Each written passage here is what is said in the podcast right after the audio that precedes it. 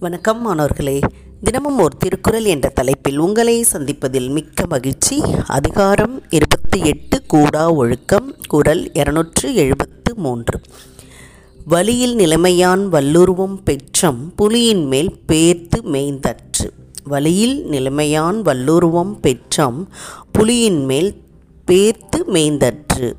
இதோடைய பொருள் கெட்டவன் நல்லவன் போல் நடிப்பது பசு புலியின் தோலை போர்த்தி கொண்டு மேய்ந்தது போலாகும்.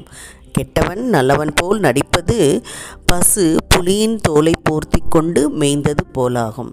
பெற்றம்னா இங்கே பசு சொல்கிறாங்க பசு வந்து சாதுவான ஒரு விலங்கு. அது என்ன செய்யுது அப்படின்னு கேட்டால் புலியோட தோலை போர்த்தி கொண்டு மேய்தான். வயலில் அந்த பயிர்களை மேயும்போது அது புலியினுடைய தோலை போர்த்தி கொண்டு மேய்வதாக சொல்லப்படுகிறது.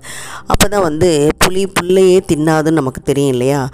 அதை ஏமாத்துறதுக்காக தான் அந்த பசு அப்படியே செய்யுது. அப்போ அதே மாதிரி தான் தவக்குளத்தில் இருக்கவங்க மன உறுதிப்பாடு இல்லாமல் நானும் தவம் இருக்கேன் அப்படின்னு சொல்லிட்டு அவங்க என்ன செய்கிறாங்க ஊரை ஏமாத்துறாங்க. அப்படிப்பட்டவர்களுக்கு தான் இந்த குரல் சொல்லப்படுகின்றது. இப்போ தவம் வந்து மன உறுதிப்பாடோட ஒரு நிலைத்த தன்மையோட மனதை ஒருநிலைப்படுத்தி அவர்கள் தவம் இருக்கணும். ஆனால் சில முனிவர்கள் தவத்தில் இருக்கிறவங்க என்ன செய்ய மாட்டாங்க?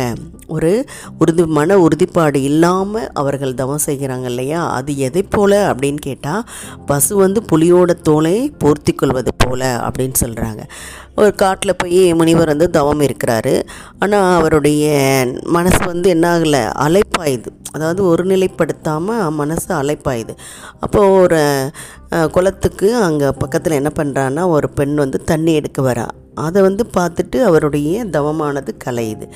அப்புறம் மறுபடியும் மறுநாள் அவள் வந்து தண்ணி எடுக்கிறதுக்கு குளத்துக்கு வரா.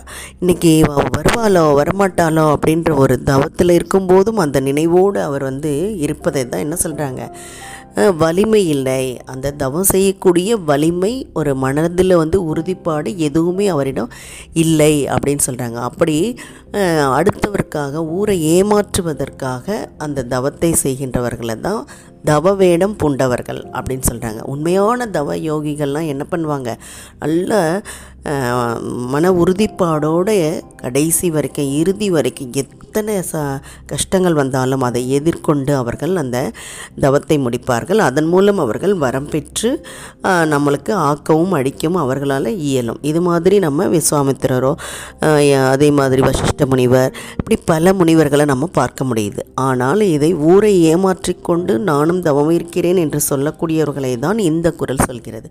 சரியாமானவர்களே இதை படித்து பயன்பெற வேண்டும் என்று கூறி உங்களிடமிருந்து விடைபெறுகின்றேன். இதை வழங்கியவர்கள் ஐடிடி திருப்பத்தூர் மற்றும் இரா வனிதா தமிழாசிரியை காரைக்குடி. நன்றி நன்றி மாணவர்களே நன்றி.